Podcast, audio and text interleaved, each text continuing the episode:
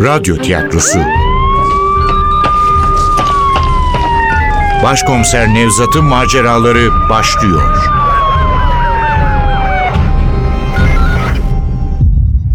Kırlangıç Çığlığı 33. Bölüm Eser Ahmet Ümit Seslendirenler Başkomiser Nevzat Nuri Gökaşan Ali Umut Tabak Zeynep Dilek Gürel Savcı Nadir Hakan Akın Sekreter Oya Prosçiler Efektör Cengiz Saral Ses Teknisyeni Hüseyin Zapçı Yönetmen Yusuf Canlı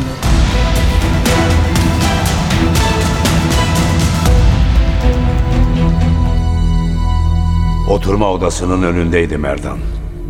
Sağ omzunu kapının kanadına dayayarak yere diz çökmüştü. Alnının ortasındaki küçük kara delik olmasa, tetiğini çekmeye fırsat bulamadığı şu gümüş kabzalı tabanca hala parmaklarının arasında durmasa, merakla içeriği gözetliyor zannedebilirdiniz. Ölümü ani olmuştu. Öyle ki hareket etmeye bile fırsat bulamamıştı. Kurşunu yiyince usulca yığılmıştı dizlerinin üzerine. Alper koltukta oturuyordu sağ eli kucağında. Gözlerinde bir şaşkınlık, başı geriye kaykılıp öylece kalmıştı. Tıpkı iri yarı adamı gibi onun da alnının ortasında küçük kara bir delik vardı. Tek fark Alper'in kafatasına giren kurşunun arkasından çıkmış olmasıydı. O yüzden eski polisin açık yeşil gömleğinin omuzları olduğu gibi kana boyanmıştı. Kuruyan kan kırmızıdan siyaha doğru koyulaşmayı sürdürüyordu. Cesetler odanın havasını iyice ağırlaştırmıştı. En az 12 saat önce vurulmuş olmalılar. Belki biraz daha önce. Her durumda körebe bizden hızlı davranmıştı. Aklının almadığı buydu. Nasıl oluyor da sahte katillerin kim olduğunu bizden erken anlayabiliyordu.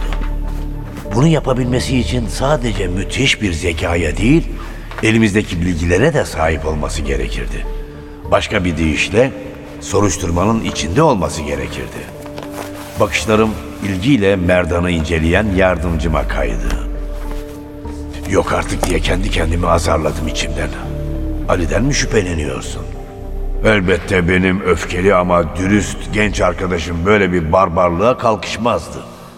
Öte yandan yardımcım körebe olmak için ideal bir adaydı.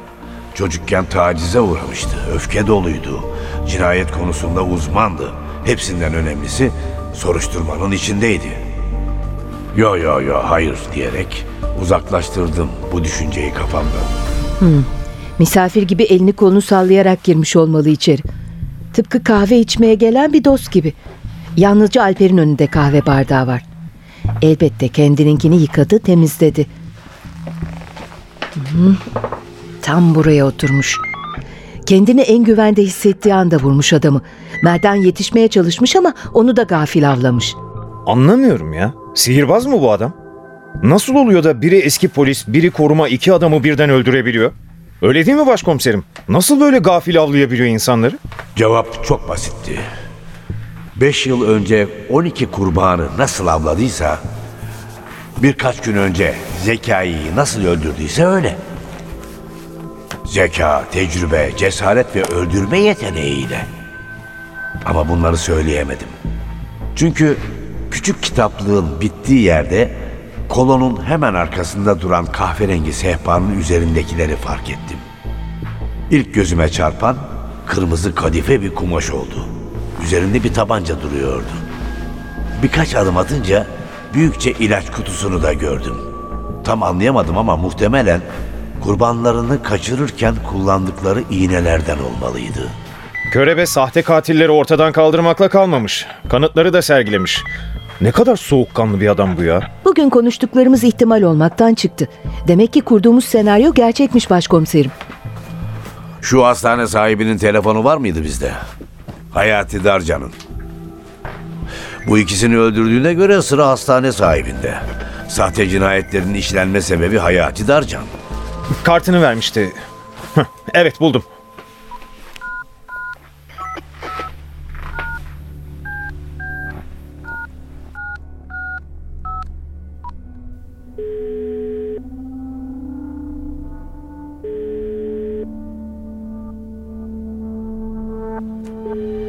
Hastaneyi arayalım. Hmm, tamam işte bu numara.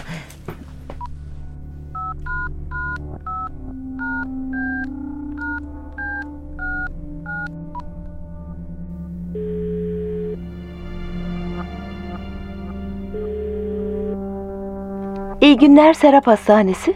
Merhaba ben cinayet masasından komiser Zeynep. Çok acil Hayati Bey'le konuşmam lazım. Anladım efendim. Hayati Bey'in geldiğini görmedim. Asistanı Pınar Hanım'a bağlayayım sizi.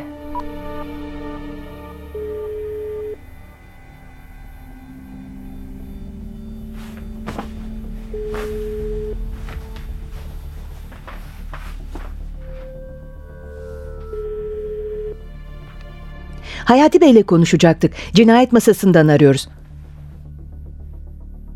Hmm. Siz de mi ulaşamıyorsunuz? Evde yok mu? Karısı, çocukları? Ha, Marmaris'te yazlıktalar. Onların yanına gitmiş olamaz mı? Öyle mi? Ailesi ne diyor? Dün akşam mı konuşmuşlar? Tamam, anladım. Ama bir haber alırsanız mutlaka bildirin. Körebe Hayati'yi kaçırmış olmalı. Şoförü onu almak için sabah eve gitmiş bulamamış. Adamı ne gören varmış ne duyan. Ben savcı Nadir'e gidiyorum. Zeynep sen burada kal. İncelemeyi sürdür. Ali sen de Hayati'nin evine uğra. Bak bakalım bir ipucu bulabilecek misin? Çocuklar irtibatı kaybetmeyelim. En geç iki saat sonra telefonlaşalım tamam mı?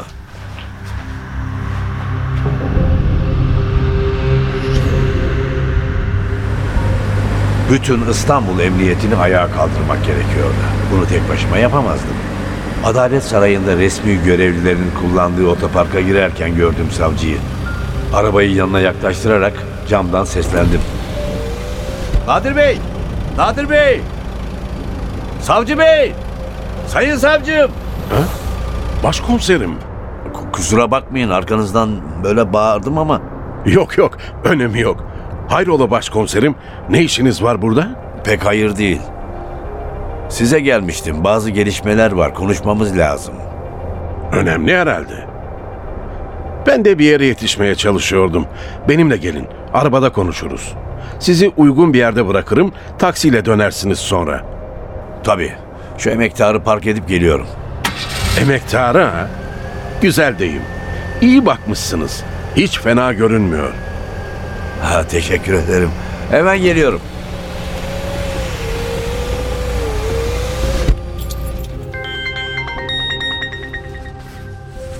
Merhaba Zeynep. Önemli bir kanıt buldum de lütfen. Önemli ama yeni değil. Şu kırmızı toprak parçacıklarından vardı yerde.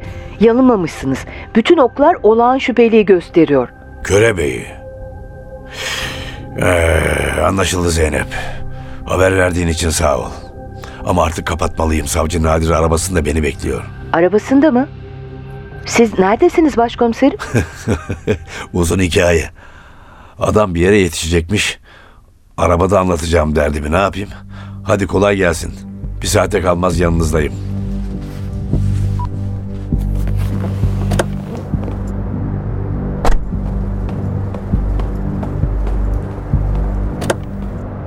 Savcının aracına binerken içeride ondan başka kimse olmadığını görünce şaşırdım. Yanındaki koltuğa yerleşirken savcı da yadırgadığımı fark etti. Cavit'i yani benim şoförü erken yolladım. Karısı hastaymış. Ee, anlatın bakalım. Neymiş bu önemli gelişmeler? Öldürülen üç maktulün katillerini bulduk. Öyle mi? Yakaladınız mı adamları? Hayır, ikisini de öldürmüşler. Kim öldürmüş? Ben olsam kurbanlar kim diye sorardım. Önce onları öğrenmek isterdim. Ama savcılar polis gibi düşünmek zorunda değil. Ee, muhtemelen körebe lakaplı şu seri katil. Yine aynı ritüeli mi uygulamış? Cesetler çocuklarla ilgili mekanlara mı bırakılmış? Hayır, adamları evlerinde öldürmüş. Katil tıpkı Zekai başkomiserimin evine girdiği gibi kurbanlarının yanına da rahatça girmiş. Tanışıyor olmalılar. Belli ki maktuller ona güveniyordu. İkisini de gafil avlamış. Peki cinayet mahallinde ipucu falan bırakmış mı? İşe yarar bir şeyler bulabildiniz mi? Her zamanki gibi hiçbir ipucu bulamadık. Sadece şu kırmızı toprak parçacıkları. Hangi toprak parçacıkları? Kırmızı toprak parçacıkları. Zekai başkomiserimin teknesinde de evinde de bulmuştuk. Kansu'nun apartmanında da vardı. Son olarak da öldürülen o iki kişinin villasında gördük. İlginç. Aa evet öyle. Başka da ipucu yok. Gerçi arkadaşlar olay mahallini araştırmayı sürdürüyorlar hala. Ama daha önemli bir gelişme var. Körebe tacizci cinayetlerinin azmettiricisi olan şahsı kaçırmış olabilir. Kimmiş o şahıs? Hayati Darcan. Şu Serap hastanelerinin sahibi. Öldürülen üç maktulün azmettiricisi. Siz sormadınız ama Körebe'nin öldürdüğü iki kişi dün Zekai Başkomiserin evinde karşılaştığımız Alper'le koruması Merdan. Evet sormadım çünkü aklım katildeydi. Körebe'de. Adamı hala yakalayamadık. Basın peşimizde. Yukarıdan her gün telefon geliyor. Korkarım yakında bakandan da fırça yiyeceğiz. Buna gerek kalmayabilir. Bana yetki verin. Özel bir ekip kurayım. Hayati gece evden kaçırılmış olmalı. Mobese kameralarını kontrol edelim. Mutlaka bir iz buluruz. Hissediyorum. Körebe paniklemiş durumda. Zamana karşı yarışıyor. Dün gece iki kişiyi öldürdü, bir kişiyi kaçırdı. Kim olsa açık verir. Tamam tamam. Ne gerekiyorsa yapalım. Artık bitirelim şu körebe efsanesini. Sizden başkası yapamaz bunu zaten. Derhal harekete geçelim. Dikkat! Önüne baksana be! Savcı bey yaralandınız mı? Bir şeyiniz yok ya. Ee, Yok yok. Ee, Ben iyiyim. İyiyim dedi ama eliyle sağ ayağını yokluyordu. O anda gördüm paspasın üzerindeki kırmızı toprak parçalarını. Zekai'nin teknesinde, Kansu'nun evinde ve bu akşamüstü cinayet mahallinde bulduğumuz kırmızı toprak parçacıklarıyla aynıydı bunlar. Nasıl yani? Yıllardır peşinde olduğumuz o acımasız katil Bizim savcı Nadir miydi? E niye olmasın? Savcılardan seri katil çıkmaz diye bir kural mı vardı? Ne? Neye bakıyorsunuz? Hiç. Hiç öylesine bakıyorum işte. Merak etmeyin. Gerçekten iyiyim. Siz de iyisiniz değil mi? İyiyim, iyiyim, iyiyim. Sahi neye bakıyorsunuz başkomiserim? Emin olmak istedim. Neden emin olmak istediniz? Dedim ya, iyi olduğunuzdan. Hata yapmıştım. İşkillenmeye başlamıştı. Daha fazla kuşku uyandırmanın manası yoktu. Derin bir nefes alarak bakışlarımı yola diktim. Belki de yanılıyordum. Sadece şu kırmızı toprak parçacıklarına dayanarak bir kanun adamını suçlamak ne kadar doğruydu. Ama öte yandan Nadir, körebenin öteki niteliklerini de taşıyordu. Polisin çalışma tarzını çok iyi biliyordu. Zekiydi, cesurdu, güçlü bir adamdı. Kansu'nun oturduğu gökdelenlerin güvenlik kamerasındaki şapkalı, sakallı adamın cüssesi geldi gözlerimin önüne. Bizim savcıyla uyuşuyordu. O an başka bir ayrıntıyı hatırladım. Barkodlar. Cinayet mahalline bırakılan oyuncakların üzerindeki barkodlar. Zekai'nin ondan şüphelenmesine yol açan barkodların üzerindeki sayılardı. Zekai bu konuyu sadece Buket'le konuşmuştu. Oysa emniyetin karşısındaki kafede otururken Nadir barkodları kastederek Yok yok Kasımpaşa'da bulunan Barbie'nin üzerinde o numaralardan yoktu demişti. Oysa bunu sadece körebe bilebilirdi. Çünkü her barkodun üzerine toplamı 12 olacak sayıyı kendi elleriyle yazmıştı. Zekai o gün beni aramış, körebeyi bulmuş olabileceğini söylemişti. Ardından da öldürülmüştü. Bu kadar rastlantı fazlaydı. Yeniden savcıya baktım. Gergindi. Aklında çözülmemiş bir mesele vardı. Çünkü Hayati'yi kaçırmış ama henüz öldürmemişti. Onun tedirginliği içindeydi. Aslında ben de tedirgindim. İlk kez başıma geliyordu böyle bir vaka. Sadece 12 çocuk tacizcisini değil, sevdiğim bir meslektaşımı da öldüren bir seri katille yan yana oturuyordum. Üstelik adam benim amirim sayılırdı. İlk aklıma gelen silahımı çekip onu tutuklamak oldu. Ama hala yeterli kanıt yoktu. Kolayca yakayı sıyırabilirdi. En iyisi sabırla beklemekti. Arabadan indikten sonra Ali'yi arar peşine düşerdik.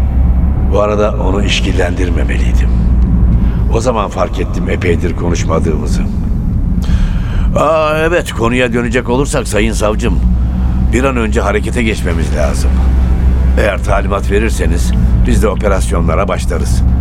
Böylece belki Hayati Darcan'ı körebenin elinden kurtarabiliriz. Geçen her saniye aleyhimize işliyor. Hiç bozuntuya vermedi. Kuşkulanmamış mıydı yoksa? Ne olursa olsun uyanık olmakta fayda vardı. Haklısınız. Hemen talimat vereceğim. Cep telefonunu çıkardı. Bir yandan da arabayı kullanıyordu. Bunu fırsat bilip ben de telefonuma uzandım. Nadir yetkili birini bulmaya çalışırken ben de yardımcıma mesaj yazacaktım. Telefonu elime almıştım ki acı bir fren sesiyle öne savruldum. Başım bir yere çarptı. Sersem demiştim. Kendime gelmeye çalışırken suratıma sert bir yumruk indi. Ardından bir tane daha. Sonrası, sonrası karanlık. Sadece karanlık. Kırlangıç Çığlığı Eser Ahmet Ümit Seslendirenler Başkomiser Nevzat Nuri Gökaşan Ali Umut Tabak Zeynep Dilek Gürel Savcı Nadir Hakan Akın Sekreter Oya Prosçiler Efektör Cengiz Saral Ses Teknisyeni Hüseyin Zapçı Yönetmen Yusuf Canlı